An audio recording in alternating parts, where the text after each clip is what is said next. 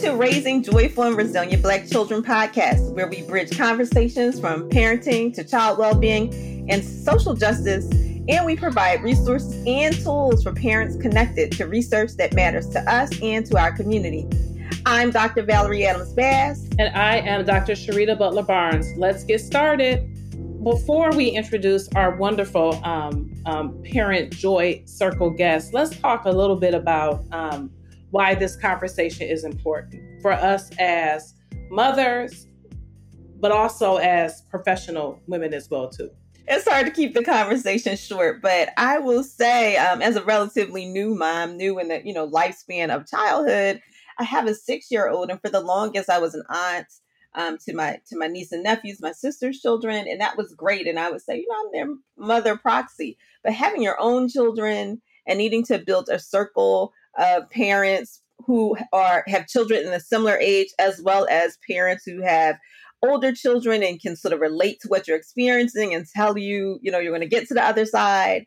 Uh, but also importantly to have parents who could relate to my identity as a black mm-hmm. mother right my identity as a black mother my identity as a black professional mother um, the decisions that come along with the choices i make about the spaces that are safe for my child um, just just all of those things are important and being in, being an academic means that there are times when we're in environments that might not be very welcoming, right? I can't find all of those spaces. So having a circle that's close to me as well as a circle that's a little bit further out just means so much. And so when we were living in Charlottesville, my daughter was three, and one of one of her favorite places to go, which I love, is the library. Yeah. And you know, I sent my husband and my daughter to the library when she had just turned three two weeks ago, and said, you know, she loves the library, a newer library.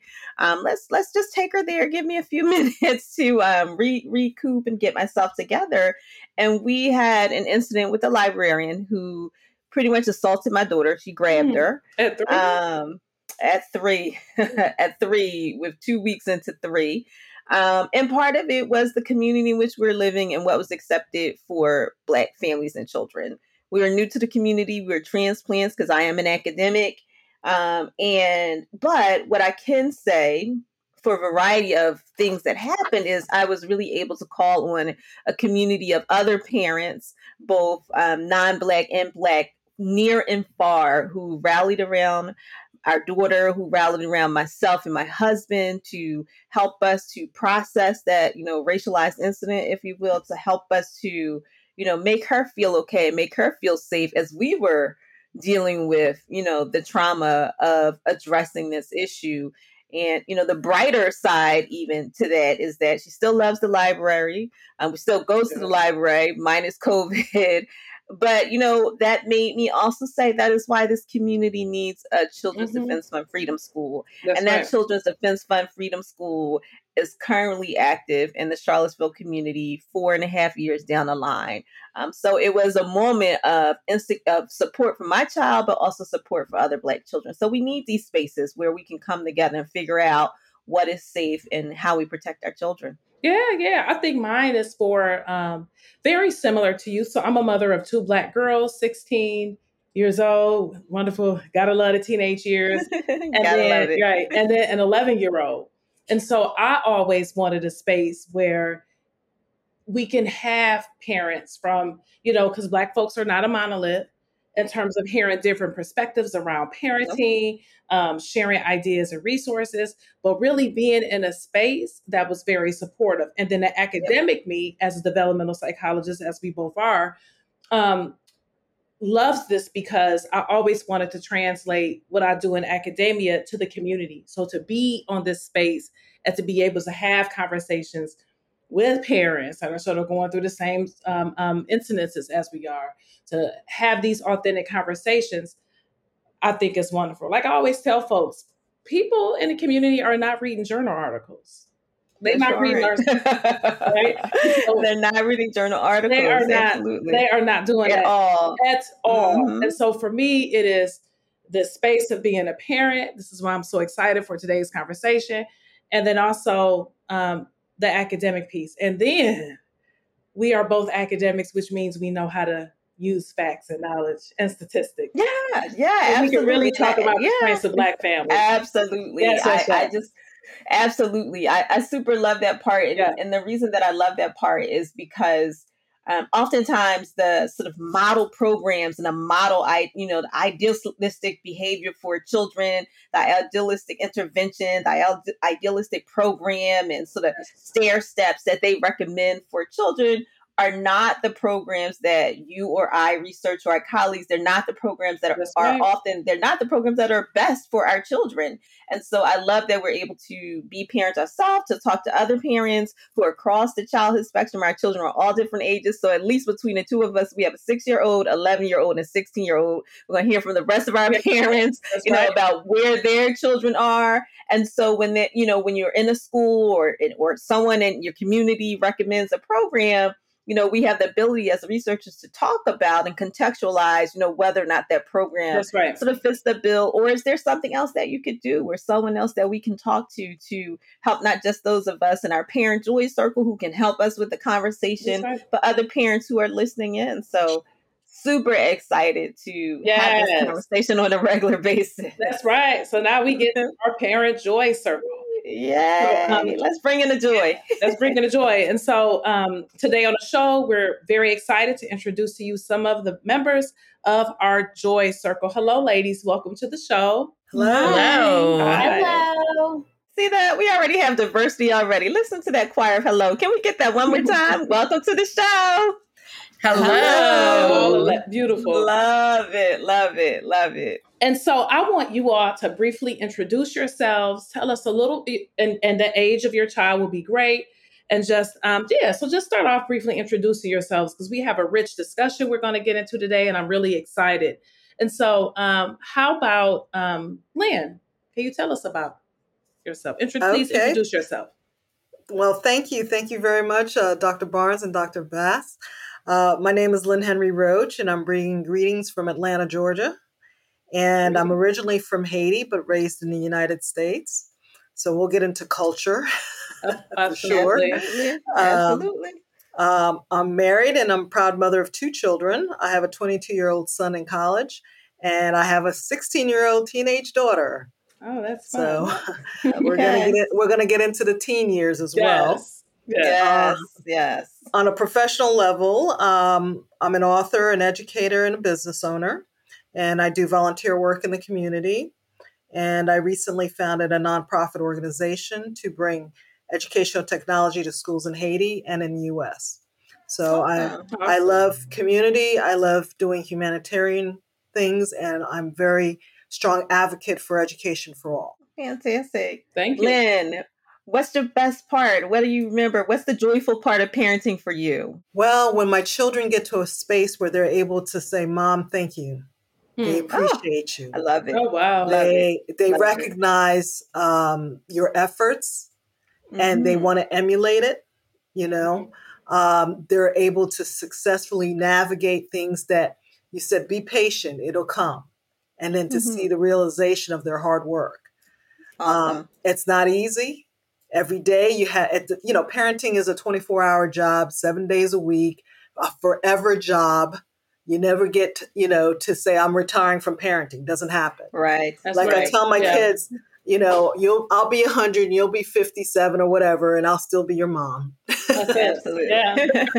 That's it. Thanks, Lynn. We appreciate you. And thanks for being a part of our Parent Joy Circle. My pleasure. Okay, how about Sharon? Hello.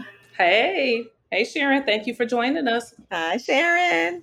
Hi, no problem. I'm happy to be here. So, um, I am a mom, a mother uh, to a three-year-old son, um, Isaiah, and um, who definitely keeps me very uh, busy, but I love him to death. Mm-hmm. Uh, and then I'm also a elementary school counselor. So oh. I'm just so happy to be on this podcast with all of you all. Welcome. Thank you. Thank you, Sharon. And what's your favorite joyful thing about parenting your most joyful thing about your three year old son? Wow, there's so many things that bring me joy um, with him. I mean, it's it's just so much. Uh, definitely his, his smile and his just personality. He's he's just full of joy and he he he makes everybody happy. Honestly, um, so yes, definitely um, been a blast being his mom and in this being on this motherhood journey. Thank you. Awesome, well, welcome awesome. aboard the Joy Crew. That's Thanks it. so much. Yeah. Tanika. Hello. Um, well, I am Tanika and I am a blogger, micro influencer, writer, and I am also a homeschool mom to two neurodivergent boys. Um, we are currently um, in North Carolina.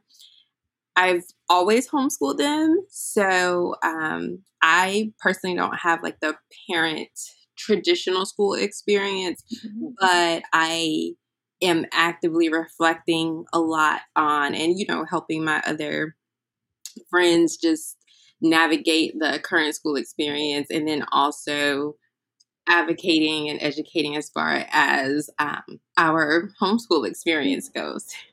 And so, now, thank you. Go ahead. Thank you, Tanika. Go ahead, Sharita. yeah, I wanted to say, just for our audience, can you define what neurodivergent is? Okay, sure. So, for us, um, neurodivergent is a vast and ever growing spectrum of the intricacies of the brain makeup and how that reflects into learning, behavior, social cues, understanding social norms, um, memory, things of that sort. So, as far as diagnoses that reflect this, um, my well, both of my children are on the spectrum. They both have autism spectrum disorder and are currently classified as high functioning. Um, and I say currently classified because I think, especially in my the beginning of my journey, that is kind of like what the goal was to get them to high functioning. And um, if I could go back and tell myself or tell any other mom, I would just tell them that your goal is to be your best right here. Um, so um, both of them are on the autism spectrum. Both of them have what's called attention deficit and hyperactivity disorder. Okay. And then my oldest has, which was completely new to me, um, dysgraphia, and then my youngest has dyslexia. Mm, okay. So they are both three three times. Yeah. yeah. So thank you for that. I just, you know, yes. It's the, you know, this space is also making sure that we have all the knowledge that others have. And so explaining mm-hmm. what neurodiversity is is very helpful for us and for the audience as well too. And so, Valerie, I think you was going to ask her that question that you've been asking everybody about what's the most. Go ahead. yeah, yeah. No, so I had two questions for you. I was going to say, tell us their ages, and also tell us what's the joyful part of having two boys. Okay, so um, they are very newly six and eight. I have misspoken about their ages quite a few times and have gotten checked very quickly um, they are no longer five and seven. Please don't say that out loud.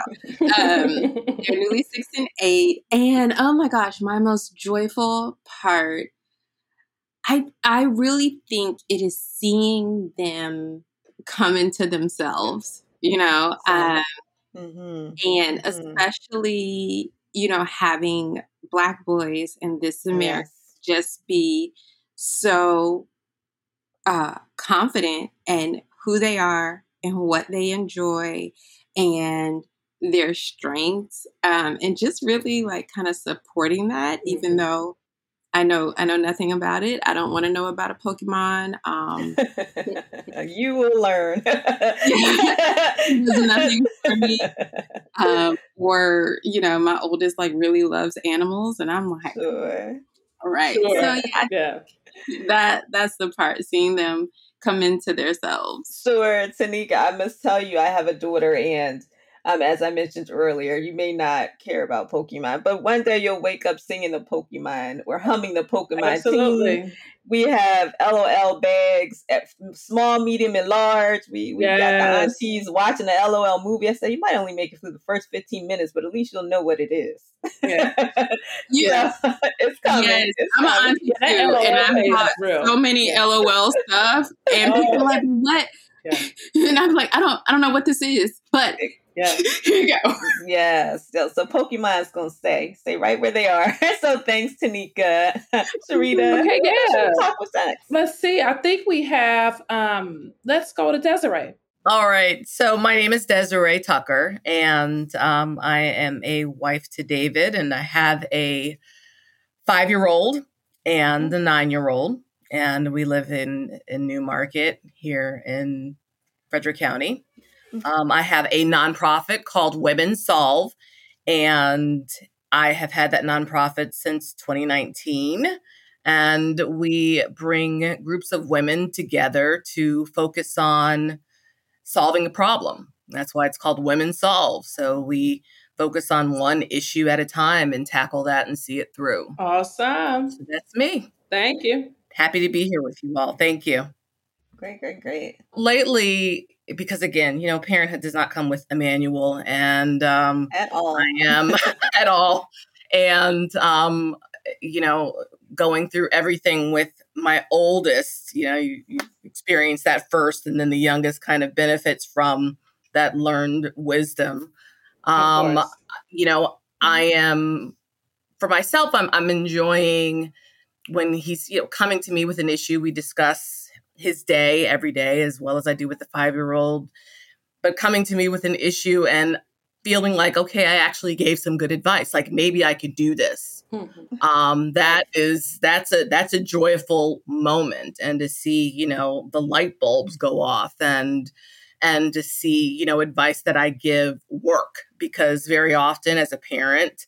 Um, you know, I go around feeling like I'm just completely unqualified for this. I can't believe they let me have these two children and you know walk out of the hospital with them at all but um so so that i find joy i find joy in being able to to help them and feeling like i'm i'm guiding and and doing the right thing Awesome. Awesome. Yeah. Yeah, awesome. Yes, yes, that's good stuff. So we've got lots of boys in this room. Lots of Wow. boys in this room. Mhm. Absolutely. Yeah. Absolutely. Yeah. So Yeah. now we have, I think, Yawande. Okay, so my name is Yewande Oladende, and um, I'm a I, I live in Frederick, Maryland. I have Mhm. two boys, ages nine and five, and um, I am a public health professional, and I'm also involved in the community, doing a bunch of different things in the community. Um, yeah, that that well, I was born in Nigeria and I grew up in Nigeria uh, and I moved to the US for college. So I'm a Nigerian immigrant mother here in the US. Tell us what's the most joyful part of having those two So, of parenting. um, I think it was, well, someone said it earlier that, you know, parenting doesn't come with a manual. I wish it did, but it Mhm. doesn't. Right. Desiree Well, said that. Yeah. Yeah. But, you know, the joyful part is, you know, many times I feel like I don't even know what I'm doing, but, you know, it's the, the joyful part is when I see them, you know, taking some of the lessons they've been taught and you actually see them, you know, doing things that you were like, okay, when I was talking to you about this, I didn't real, I didn't think you were listening. I didn't even think you were taking any of this in. And then Yeah. you see them outside and they're beginning to exhibit those behaviors you've been trying to instill in them from a young age and you're like oh okay i guess something is working something is um, sticking so that's one of the joyful parts another one is just even just seeing how they're growing you know from being a baby to you know now that they're able to do things on their own. And sometimes they're like oh i can do it by myself. I don't need you. Even though you're part of me sometimes feels like okay i wish you still needed me like that. But at the same Right. time i'm seeing them evolving and becoming more and more independent Yeah. Yes, yes. Yeah. Thank you. Yeah. And what I love about everyone's joy and what you're sharing, even I just recall Lynn saying, you know, she has a 22 year old and this idea that they get to the point of saying thank you, right? So maybe at five or four or three, they may not have that robust thank you. They may have that thank you in the moments. Um, and then, you know, that there's the teen years. Um, we can talk about that two or three more podcast Exactly. episodes, right? Yes. However, this idea that we're able to one admit that we don't know everything, right? Mhm. Two that um, the joy, right? And that's what we want to make sure that we, you know, as we move along and, and hear from you, and sometimes you might suggest a conversation that we are also able to take a moment to reflect, right? To That's say, right. what is the joyful part? Because it doesn't come with a manual. There are days where we really are like, this was a, this maybe felt like a parenting fail, or I really don't know if this is going to work. So the ability to uh, bring into this conversation with each other as well as Mhm. other Black parents the joy of the experience and then the diversity, right? We have folks who are, we're not all in the same state. you know, we don't That's all right. have the same upbringing, but we all identify as Black, part of the diaspora, you know, That's part right. of the, the global identity. And we are all parents trying to do the best we can. And I love, you know, Tanika, what you said about, you know, homeschooling and not having the traditional experience, having young children and those others who can relate right now. And I don't think anyone who's had a young child since 2019 has had a traditional educational experience. That's right. and that just might be good, to be Right. quite honestly, Exactly. right? So Yeah, this yeah. idea, you know, and I get the homeschool. You know, my sister has done that with my niece and nephews, who I used to say were my children.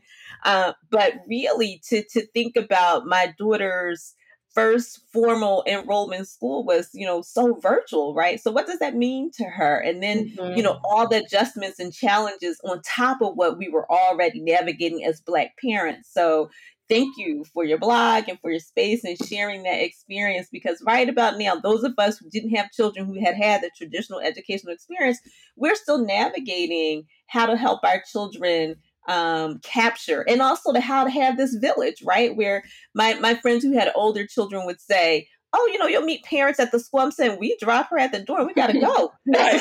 you know, we Right. can't come into the building. Right. We spraying our hands. We wiping our feet. I don't know them. They don't know me. You know, so this idea of how you would normally build community Yeah. intentionally and purposefully in the quote unquote traditional model for those of us who had three or you know four two year olds is a different world. So we're going to talk about all of that, um, and hopefully we'll be able to contextualize that. You know, Sharita and I tend to do research with preteens or adolescents, That's right. um, but we certainly will pull on the research of our colleagues and others around, you know, all of these stages and phases of childhood and really elevating, you know, who we are as a group. So thank you all. Thank you. Thank you. Thank you. Absolutely. And so let's get into it now, y'all. So I want us, uh, well, I want us as well, but you all to discuss why you joined the Parent Joy Circle. What were some of the reasons why you all joined? I feel like we, um, especially kind of in the last two, three years, have kind of seen like this whole Black joy, almost like a movement. You know, um, you know, we got hashtag Black Boy Joy, hashtag Black Girl Magic, and um, I don't know if y'all have seen like Black men frolicking um, and things like that. Um, I I had a friend tell me she was just like, "Do you think that you you ever think that you right now?" like raising free black boys. You are Mm. absolutely living your ancestors' wildest dreams. Um, and so I never want to see this in. I want black joy to be this vast spectrum. I want to to exude in, you know, more than a hashtag and more than a sweatshirt. And I if I, you know, could be so honored, just want to be a tiny representation of it, but I also want to be a, a like a pusher of this movement at all, and just encourage people to almost seek it with abandon, like get that joy um, and keep it and hold it and share it, um, and let that be, you know, your act of resistance. Mm-hmm. As a parent who has an older black boy, my son is 22. He's in college, soon to be 23. Um, I remember he was he's a millennium baby. He was born 2000, the year 2000, and I just remember reading articles about how they were building the prison pipeline Mm. uh, for my child, black boys, brown boys, and I at that time pregnant with him within the first year or two years of his life, I made that solemn commitment to him, my husband and I, that we would not let him be in that pipeline. So, mm. mat- no matter what we had to do, we would make sure he excelled, that he had an enriched environment, that we challenged him, that we gave him a sense of self esteem and pride, and that he would not be that statistic that they were trying to make my child a part of their system, they, whomever they may be Hmm. that as a Mhm. black boy and being a black man at some point he had to, you know, come from infant to toddler to being in preschool to going into elementary school, going through adolescence, now in college to find himself and to make his way in this world. So the challenge is constant at each level, at each stage of development, that you have to be um, purposeful mm-hmm. in terms of what your child is able to help them be in an environment that will allow them to, you know, foster success and, and be secure you know? And then we went through that terrible time for the last, what, you know, five, eight, ten years that we're seeing repeatedly on television the violence against Black men and Black yeah. women in this country, watching it before our very eyes, not needing to be there, but seeing it and can't unsee and unhear what we know. Yeah. Um, to, to raise a Black child in this environment, the school shootings, the violence, you know, it's it's hard conversations. It's the mm-hmm. challenge mm-hmm. is not just oh I'm going to raise a kid. It's like I'm going to raise a kid in this environment. Right. Yeah. Yeah. yeah, I, I completely and wholeheartedly agree with you, Lynn. And In fact, the reason that I homeschool um, when I was pregnant with my oldest, you know, like we just found out it was a boy, you know, and Mike Brown was murdered. Hmm. And I I didn't even know like joy could be wrenched from you like that. Like I was just like angry, you know? Um, and after, you know, it, it, was really just like months. I I made the commitment that, you know, this as long as this child was with me, this child would be free and this child would be saved. And it's, you know, part of my platform now to be really intentional about making the memories, celebrating the small, and again, just seeking that unabashed joy um, without hesitation or pause. And like you said, like being just incredibly intentional about it. That's right. Yeah. Thank you for sharing, both of you all.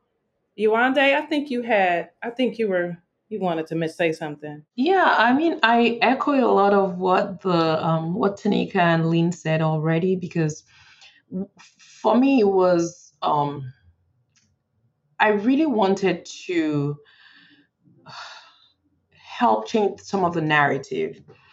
And for my son, the oldest, the older one, I mean, he's nine years old now, about to turn 10 in April.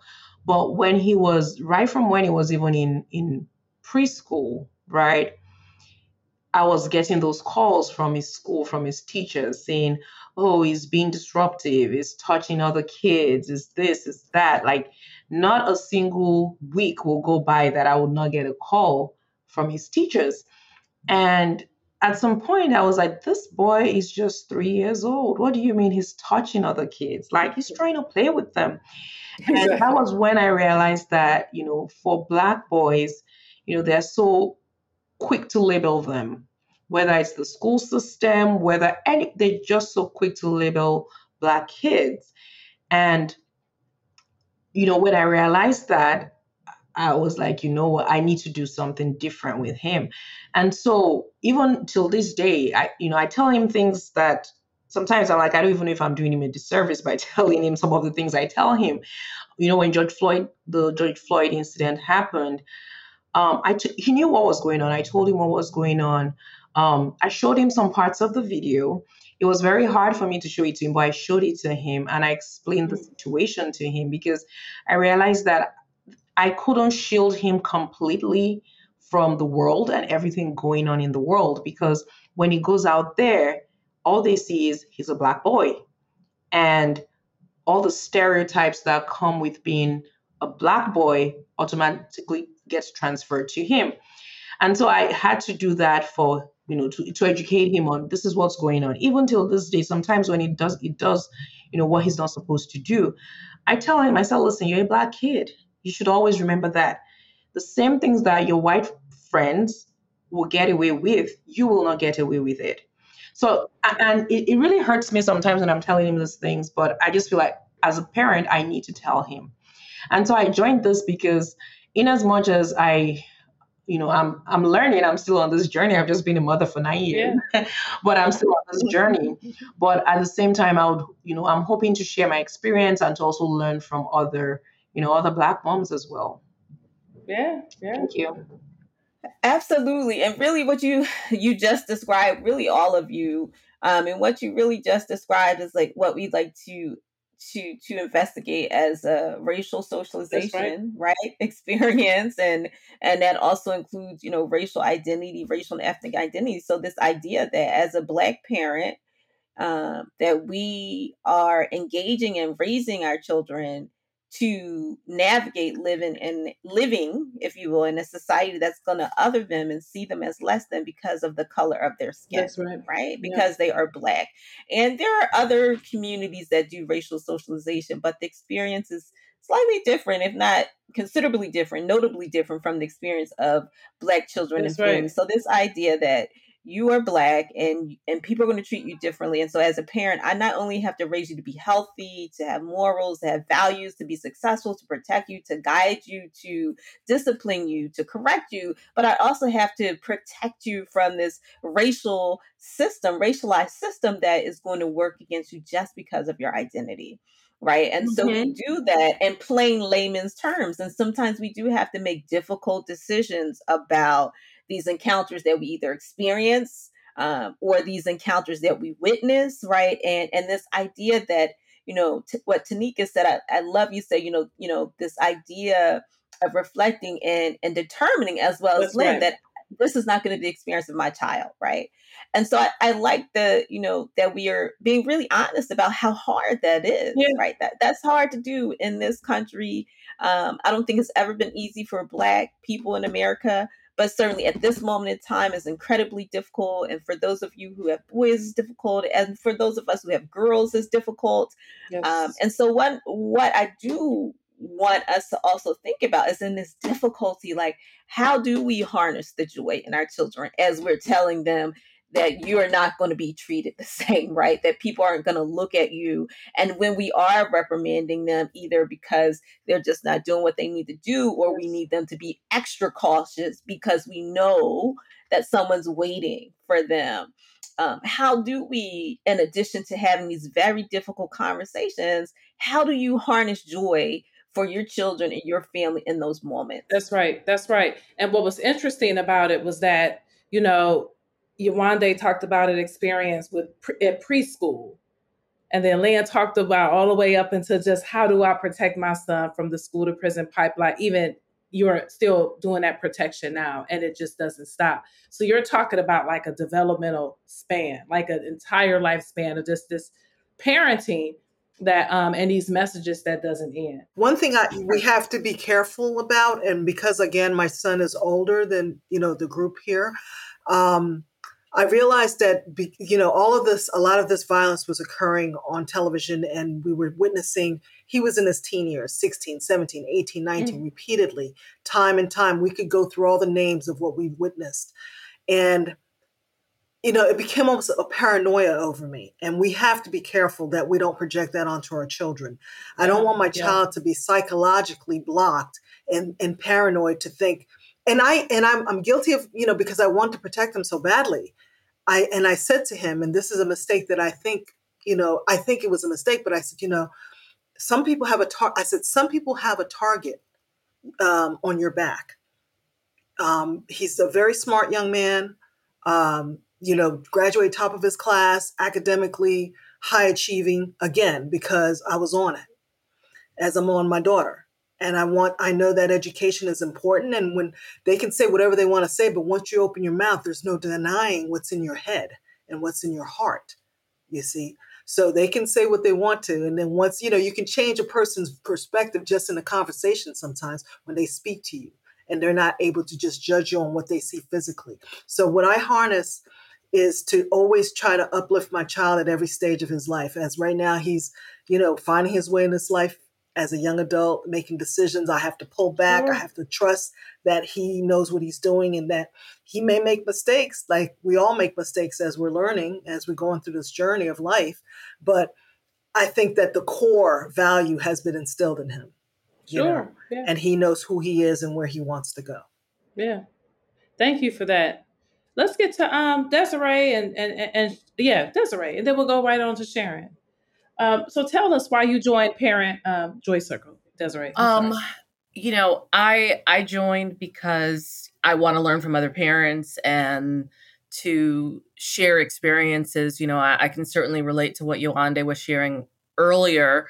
We have children of the same age. I was getting those same phone calls mm-hmm. in preschool and having to show up there, um, you know, every every single week and um, that was stressful for me it was stressful for my child and as you know a, a first time parent to a three year old um, you know not knowing what to expect what you know what what was quote unquote normal and and and not and then also being very much aware of um you know the fact that he is a a, a black child in you know a system that is um, you know, not always going to be looking out for his best interest.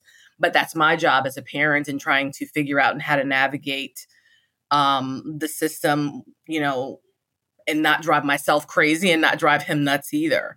Um, so, you know, I joined this because it helps to hear from other parents and to share these stories and these experiences because um we so that we don't feel alone like we're out there you know as first time parents and sometimes even as second time parents because all children are different.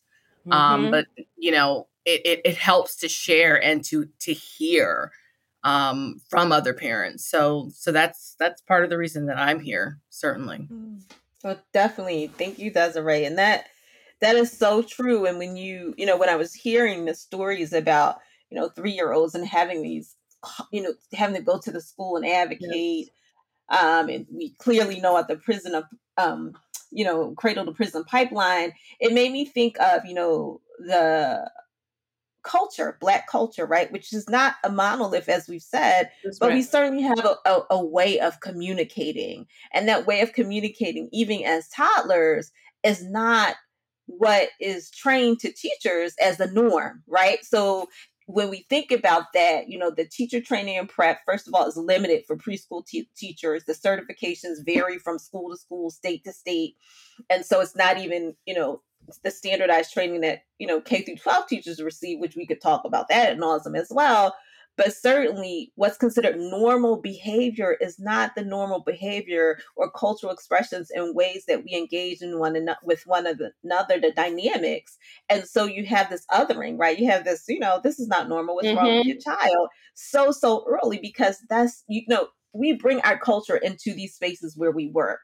And when your culture is not represented or you're not familiar with another culture, then it becomes unfortunately interpreted as a problem That's or right. interpreted as abnormal, right? And so we see that um, we see that in the research, we see that in our own parenting experiences. So hopefully, you know, as we move through our time together in this podcast and we have guests and have you come back, we can talk about some of those strategies mm-hmm. and we can mm-hmm. share and learn from one another and share with other parents. Like if you're having this conversation that our our parent joyous circle has had, here's some strategies and some tips for right. that you can take with you into the room. Right, you can take these tips with you into the room. So, thank you all for sharing that. Um, Sharon, did you want to jump in with your yes. three year old? yes. So I um I definitely can relate to I'm sorry. the parenting joy of a right? three year old. Yeah. yeah. but if I if I could say something, when my son was about six years old, he was like in the first grade, and he was in the after school program, not during school time, but the after school program, which basically they do a little mentoring, they play, they give them a snack until you pick them up from work. Uh, and they close at six. So mm-hmm. one day they wrote up a report to me about his behavior, and guess what the behavior was? He had um, put pulled his sleeve, his arm out of his sleeve, and he was flapping his shirt. You know, because I which exactly every child does, about. right? and and then so they wrote him up for that, and I said, okay, and I'm waiting for the what is the the climax of the story, and I said, did he hit somebody? Did he touch somebody? No, he was flapping his arms. I said, let me tell you something. And this is where you have to come in as an advocate for your child.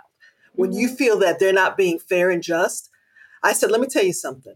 Do not write up my son for flapping his arms. They're his arms, his shirt. He didn't touch anybody. That's ridiculous. Find something else. And I was very stern about that. And I never got another report about that again. And I'm sure he was flapping his arm trying to fly to Pluto. I didn't care. he was not bothering anyone. Right. Leave my child alone. That's you will it. not pick on him. That's right. That was ridiculous. Yeah. And you had all yeah, these kids, so and this is what, what you had to write up. Yeah.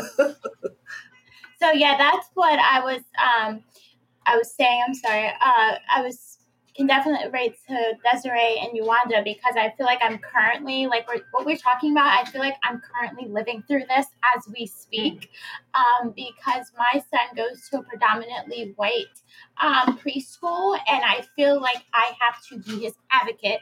I just had a meeting with them yesterday, and I'm just I'm sick and I'm tired and I'm frustrated. And you call me, it seems like every hour on the hour and it's like i can't handle your son. It, it it's just become very just very frustrating to go through. And you know and i know that my son is very bright and intelligent and i don't want him to be like pointed out. And i and i feel as though that's what's happening in in that school. So i really had to go up there um, and and and just let them know like what this is not acceptable this is not acceptable. and acceptable. keep advocating for him and, sharon don't be dissuaded by anybody yeah. you must yes, th- that is what, normal um, behavior for a three-year-old and if they and, don't know they, they, shouldn't be working there yeah. yes and you know it just makes me feel as though like i'm i'm going crazy like am i like doing something wrong as his mom like i don't know and i start questioning myself but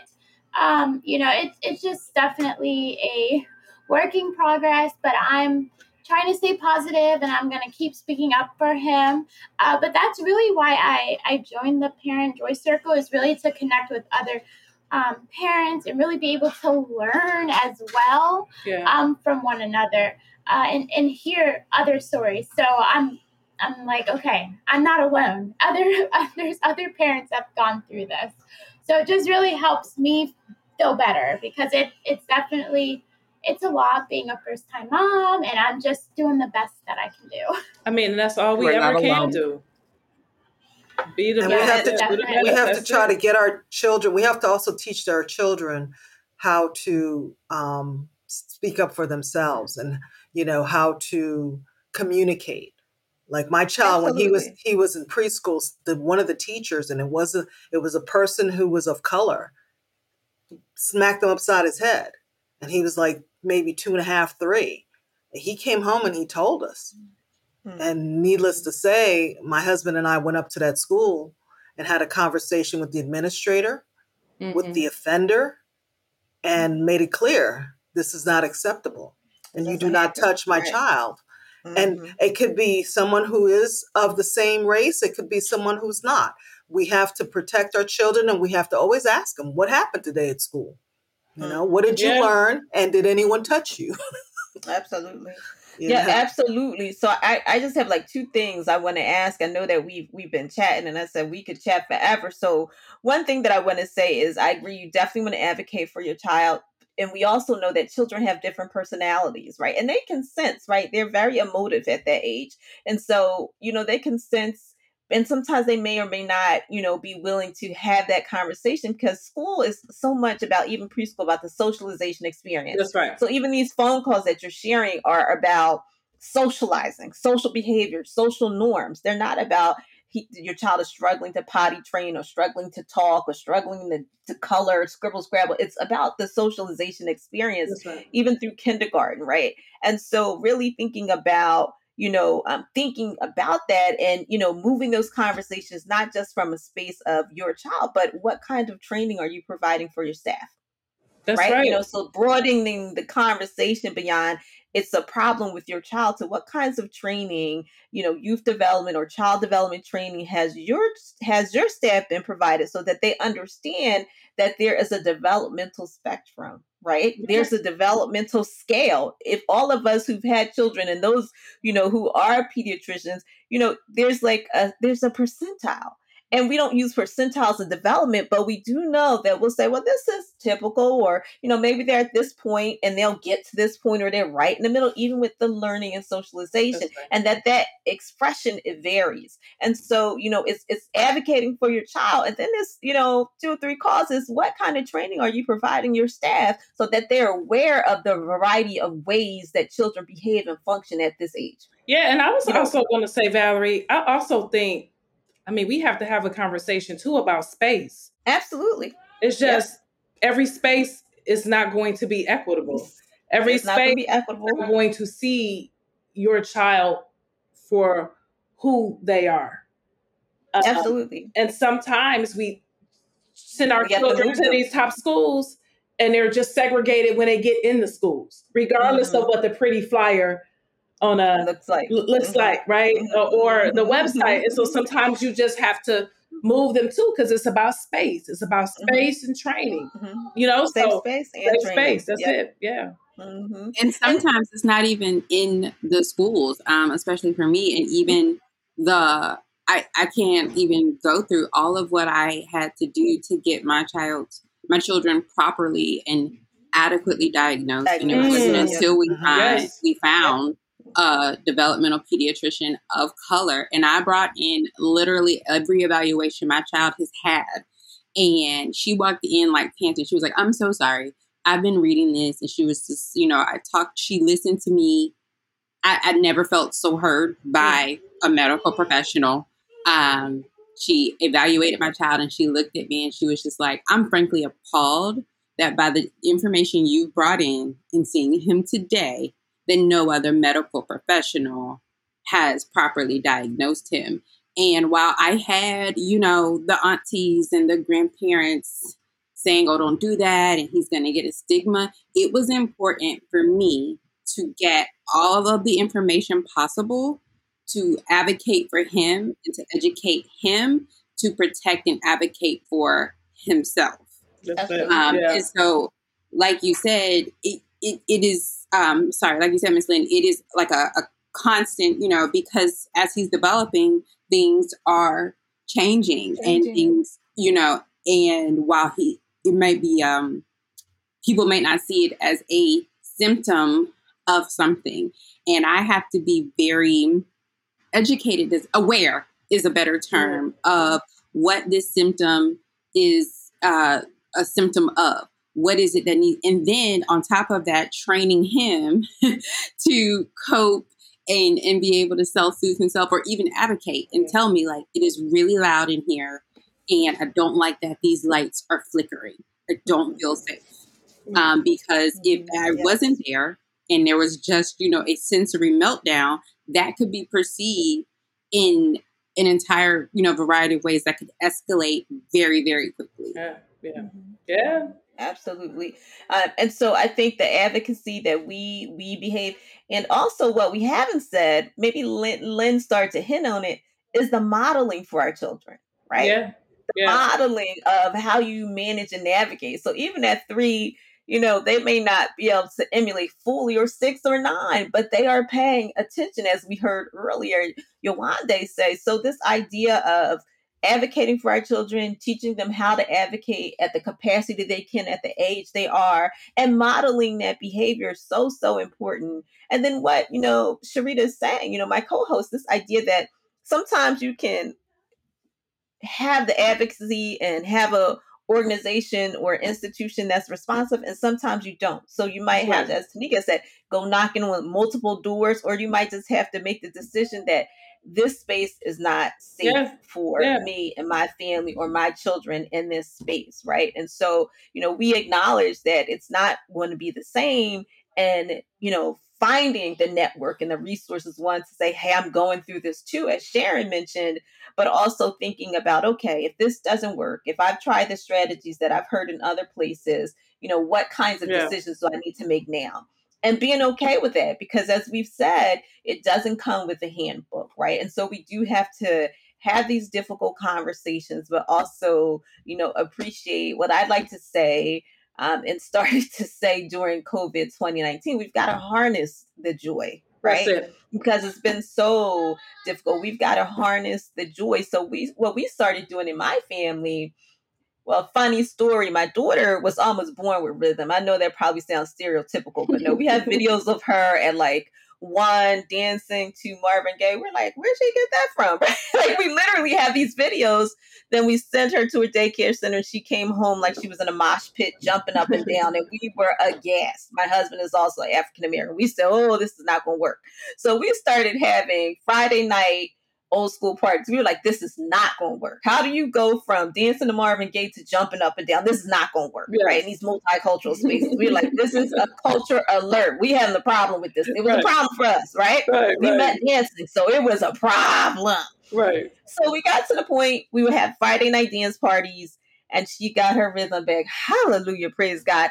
But why I chuckle about that is when we got to COVID 19, in terms of harnessing joy, we would have parties. And we definitely were one of those families where we were like, DJ D Nice saved our life, right? Oh, so, oh, yeah. You know, she's making turntables out of the CDs. We're dancing. She's getting introduced to, you know, older or classic R&B and you know, we that's how we helped her get her rhythm back and keep it, you know, but we really were like this is going to be our family joy moment, mm-hmm. right? Because it all, you know, we know what was going on. We know about Breonna Taylor. We know about George Floyd. We know about our family members, you know, dying in these, yeah. in these multitudes because of COVID 19. We know about the isolation. She was young, as I mentioned earlier.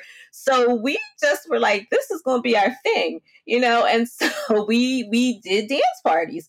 And um, that is, and we continue to have dance parties. I said, this is how we're going to harness our joy. We do other things as well, but that became our family ritual. We're, we're going to harness our joy and and and that again was one of the ways that we said we've got to up the quotient every week we've got to have some joy because it's too things are so heavy so right serious. and parenting for black parents can be very heavy and that, i think that's why we're saying is joyful and resilient children because there are going to be times where they have these interactions and it's a hard day a hard week but then there are times when we we've got to have joy, right? And That's so we it. love, you know, we love the opportunity to, to speak with you and, and to speak with the parents who are listening to us because we want to do both. We want our children to be thrive no matter where they are but we also want to protect them and that is that's that racial socialization that's that advocacy process for themselves us advocating for them but we also are like we we we got to find these ways and identify and share the ways that we harness joy.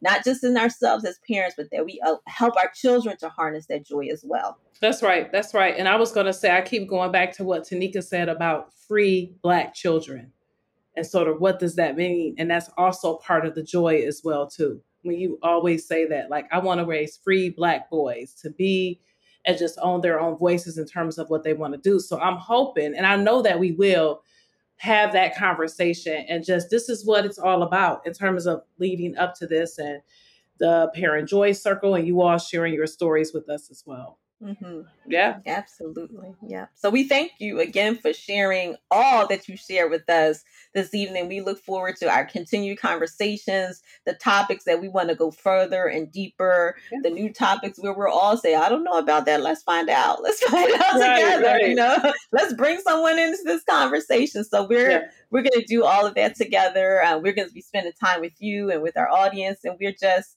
super excited. I, I just, you know, I love to say, especially after we've had these deep conversations, let's not forget about that joy. So, how are we going to harness joy when we come together? What's going to be our joy thing? Yeah, parents? what are we going to do? Well, since I noticed it's a group of African American queens, I like to address each of us as queens. Ooh, queen mamas, yes. queen mommies. I like it. I like it. We are. We are. Oh, I love know, it. To be a, I'm here for to it. be a mother, to be a parent. You know, I mean, it's the highest honor as far as I'm concerned. You That's know, it. whether yes. you've had that child naturally, or you've adopted that child, or you're just raising, you've you, you become that that parent to that child in the community. It's the highest honor because you are shaping a person. You That's are right. shaping uh, a mind. You know, hopefully raising it with empathy and care and intelligence and and um, self good positive self-esteem. So it's the highest honor as far as i say. So that's my joy.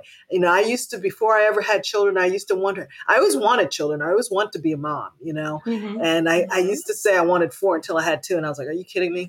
Uh, it's a lot of whole it's a whole bunch of work up in here. Yeah, so, um, i had the, the two and, I, and lucky for me i had a boy and a girl so i was like bingo i you know i hit it right off the bat. So yeah. i was good um, yeah. But you know, I always wanted to have children. I always used to wonder, you know, what would they, you know, what would they look like? How would they be? And then once they came, then I was like, oh, I can't wait to hear their thoughts when they're able to communicate. You know, at every stage, you're just waiting to see what it's going to be. Yeah. And so as I see my children flourish and grow, you know, a 16 year old daughter, teenage daughter, a 22 year old young man, you know, um, it's just every step of the the way I've enjoyed it. I mean, it's there's been difficult times without a doubt, but I'm just looking at that little baby I once held, and now I'm seeing this man, and you know, this little baby I had before, a little toddler. I remember how she used to sing around the house, and she's a performer. You talk about your daughter. Um, you know, who likes, you know, who came out dancing. My daughter is much the same. She's a performer,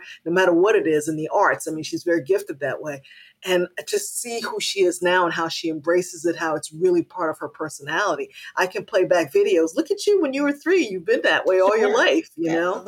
So those mm-hmm. are joys, you know, to see who they're shaping to be, you know, mm-hmm. and that you had a hand yeah. in instilling that. So that's yeah. that's wonderful. Awesome. So thank you, Lynn, for getting us started and for suggesting that we'll be queen, queen mommies, queen mothers. Indeed, yeah, um, and we're our parents always circle mm-hmm. of queen mothers. Welcome to the circle, queens, and we thank you. Just excited to continue the conversation and just um, keep hearing from you all about the kinds of joy that we're going to share with one another and how we are going to, you know, revel in that joy as a as a community of this podcast. That's right. We just appreciate you. Yeah. Thank you all. You yeah. Thank you. I'm, I do not have anything to add. I, I, really like the Queen Mother. I'm like on that. I'm like, oh, like the Queen. Yeah. I like that. I like, that. I like it too. Yeah. Thank you, Lynn. yeah. Thank well, you, thank, you, thank, you, thank you. for being part of the community. Just let's keep uplifting each other and, you know, not wherever we are, you know. Yeah and, yeah. and then also remember, you know, we're learning from each other, but like the parents as well that's listening to this. I hope that they feel some type of, oh my gosh, I'm not alone in this journey as well too. So absolutely. Yeah. Absolutely. Absolutely. So thank you all for joining us. Uh, thanks, thanks to our Queen Mother Parent Joy Circle. Thank you for the parents who are listening and to the aunties and the uncles. Go ahead and nudge the parents and tell them to join in to listen. Yeah. Uh, we are here, right? I'm Dr. Valerie Adams Bass and, and my co-host. Yep, doctor mm-hmm. Sharita Butler Barnes. And we are here as part of Raising Joyful and Resilient Black Children. It is a part of the Alive Podcast Network. And this podcast was created and produced by Jacqueline Duget, edited by Manny Simon of Vita Productions. And you can follow, rate, and review the show on Apple Podcasts, Spotify, or wherever you listen to podcasts. Make sure you're listening to us. Go to whatisblack.co for parenting resources and tools. And while you're there, you can sign up for our new monthly newsletter where you can hear more about these topics and others. And you can also follow us on social media on Instagram, Facebook, and Twitter at What is Black. That is What is B L K at What is Black. We're Dr. Valerie Adams Bass and Dr. Sharita Butler Barnes. Thank you all for listening.